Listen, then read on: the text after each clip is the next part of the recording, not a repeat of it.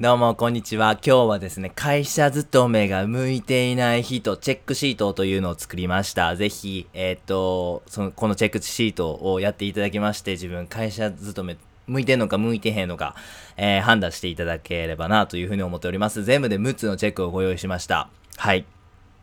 会社勤めが、あの、向いてない人結構います。僕、今まで社会人生活をしてきた中で、あ、この人は絶対フリーランスとしてやった方がいいな。この人は経営者気質やな。この人は絶対独立した方がええなっていう人がね、たくさんいてはりました。体感としては20人に1人ぐらいはそういう人の割合がいる、えー、印象です。向かない人にとって、会社勤めが向かない人にとっては、もう本当に会社勤めってしんどいし、害ですし、生産性落ちます。はい、もう生産性メンタル全部根こそぎ持っていかれます。会社勤めすることによって、はい。なので、ぜひ、これのチェックシートをしていただきまして、独立を考えるきっかけにしてください。はい。一つ目のチェックは、えー、完全な夜型であるかどうかという点です。はい。完全な夜型の人、僕、友人にいるんですけども、彼は起きてから数時間どうしてもぼーっとしてしまうそうなんです。で、起床から時間が経てば経つほど集中力とやる気が増すという感じらしくて、寝る直前が一番体調いいらしいんですね。そういう彼が、やっぱ一日のリズムをどういう風に過ごしてるかというと、昼過ぎに起きて、えー、まあそこから徐々に徐々にアクセルがかかってきて、えー、朝5時ぐらいに寝る。これが彼の一番生産性の高いリズムらしいんです。もう本当に完全な夜型ですよね。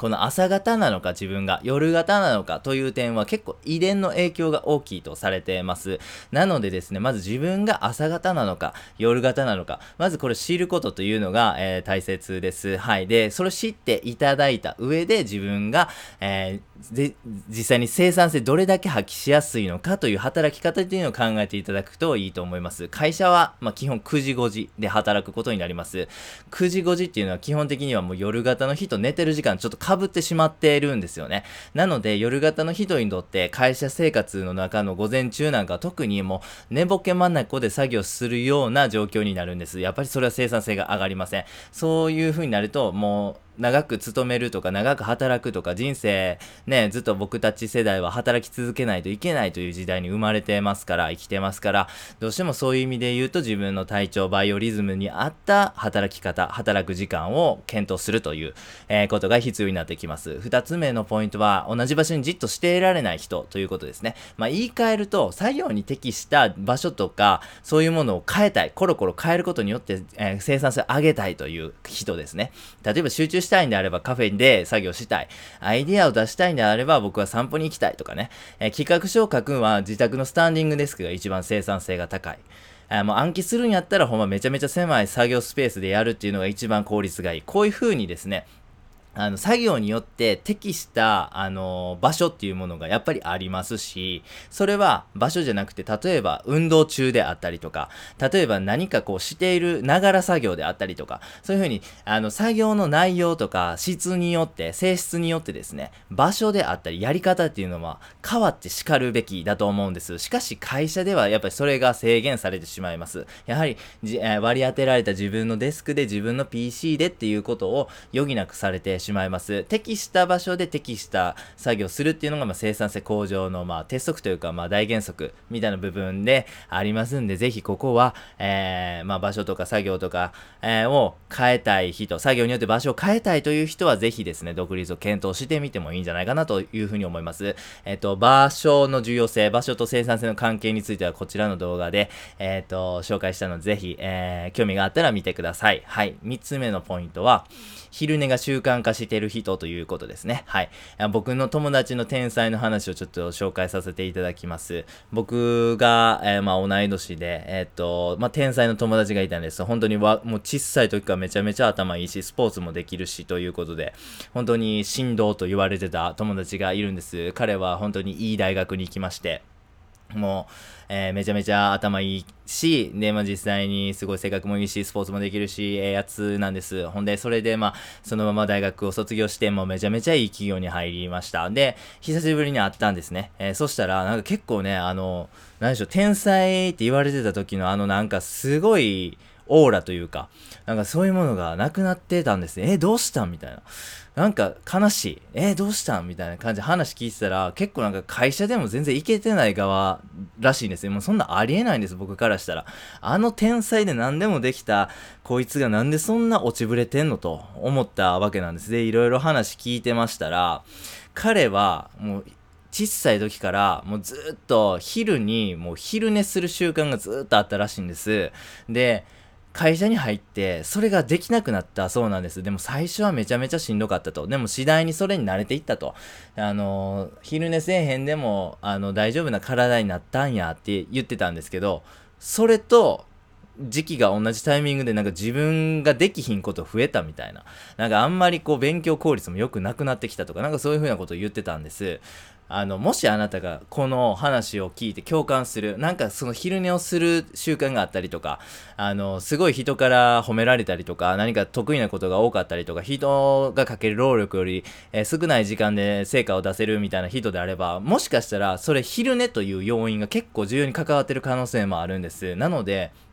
昼寝をするという習慣を途絶えさせるっていうのは結構リスクがあると思うんです。会社ってやっぱ昼寝っていう制度を導入してる企業って少ないと思うんです。本当に、例えばシリコンバレーのね、いい企業やったら仮眠室があるとか言いますけど、でもそんなのはやっぱりまだ日本企業とかね、それこそ中小企業であったりとか、そういうね、生産性に理解のある企業なんて少ないわけですから、やっぱそういうような特殊な環境だと、まあそう考えてしまいますと、やはりこの昼寝をできる環境というのを第一に優先するという考え方でもいいんじゃないかなと思いますんで、えー、もし昼寝が習慣化してる、それによって、えっ、ー、と、自分の成果が上がってるってちょっとでも思う方はぜひですね、独立というか、えー、まあ、自由な時間に昼寝できるような働き方を模索してみてください。才能は絶対潰しちゃいけないと思うんです。たかだかそんなね、会社に勤める勤めへんみたいなもので、その能力というのを潰すっていうのは非常にもったいないことだと思います。はい。4番目のポイントは、もう意味ないと思う仕事であったりとか、もう理解できに仕事っていうものがね、えー、あるっていうう方はですね、はい、もう電話受けとかちょっと意味わかんなくないですか？なんで受けなあかんねんと思ってしまいます。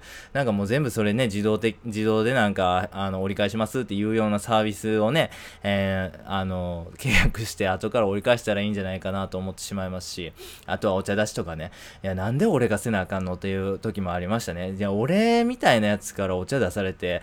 うまいか？みたいなね。うん、それいる？みたいな。う。ペットボトルでええやんってちょっとやっぱ思ってしまいますし。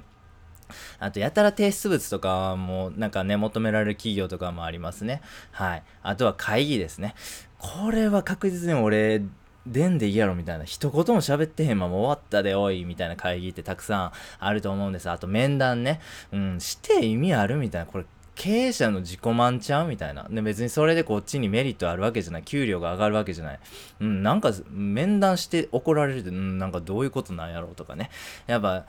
無駄とかいらないことがやっぱ多々会社勤めの中であるというふうに思うんです。で、このことに関してどう捉えるか結構個人差あると思うんです。いやいや、それは別に会社する、経営していく上で、運用していく上で必要なことやから、それは社員としてその責任とかは被らなあかんっていう風に割り切れる人もいると思うんです。でも、あの、20人に1人ぐらいは、ちょっともう、こんなことでなんでせなあかんのって、ちょっともう、許されへんというか、なんでこんなことがあるんだろうっていうことで、あの、ちょっと自分の中で腑に落ちひん人とかもいると思うんです。ぜひそういう方っていうのはもう独立された方がいいと思います。やっぱりそういうこう理不尽さとか無駄とか、なんかそういうものに対して敏感にやっぱりそこを削ぎ落としたいと思うということはもう生産性を上がる意識、上げていく意識っていうのは非常に強い方だと思うので、そういう方は独立して自分がやりたいようにやるっていうのが一番生産性が上がるのは間違いないことなので、えー、ぜひですね、独立を検討するポイントなのかなというふうに思います。はい。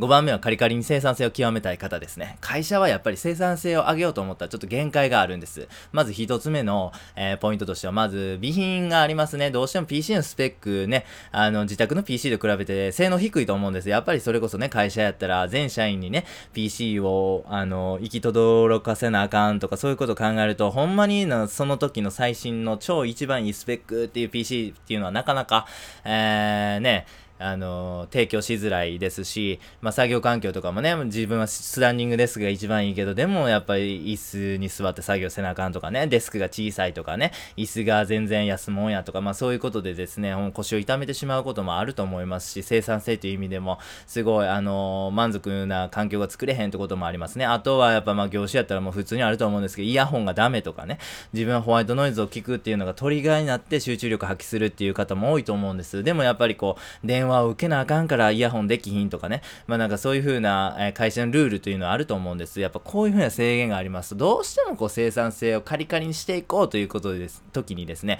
ブレーキかけられてしまうんです。これは非常にストレスですし、実際に生産性も上がらないので、えー、ぜひこういう方は独立を考えてもいいんじゃないかなという風に思います。はい、6番目のポイントが、えー、自分のペースで働きたいという方ですね。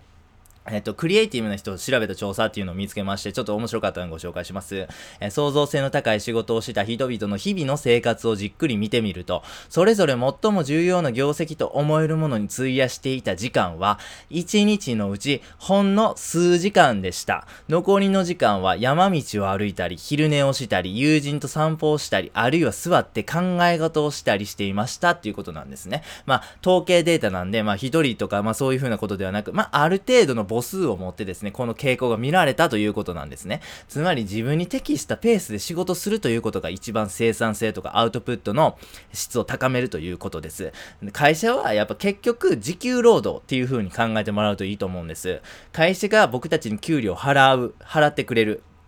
以上は、会社としては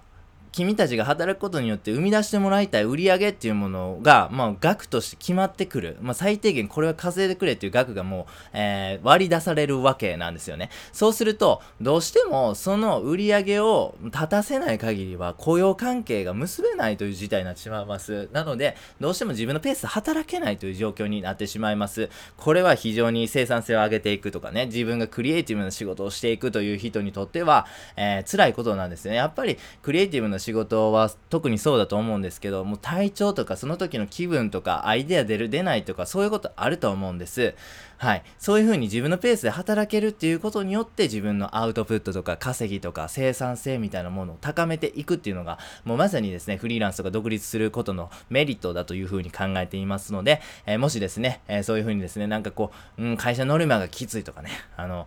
うん、なんかすごい会社の求められる働き方をするとちょっと自分としてはオーバーワークだという風な印象を受ける方は独立を考えてみてください。はい、以上になります。では最後にやってみようのコーナーですね。えー、今回ご紹介しました6つですね。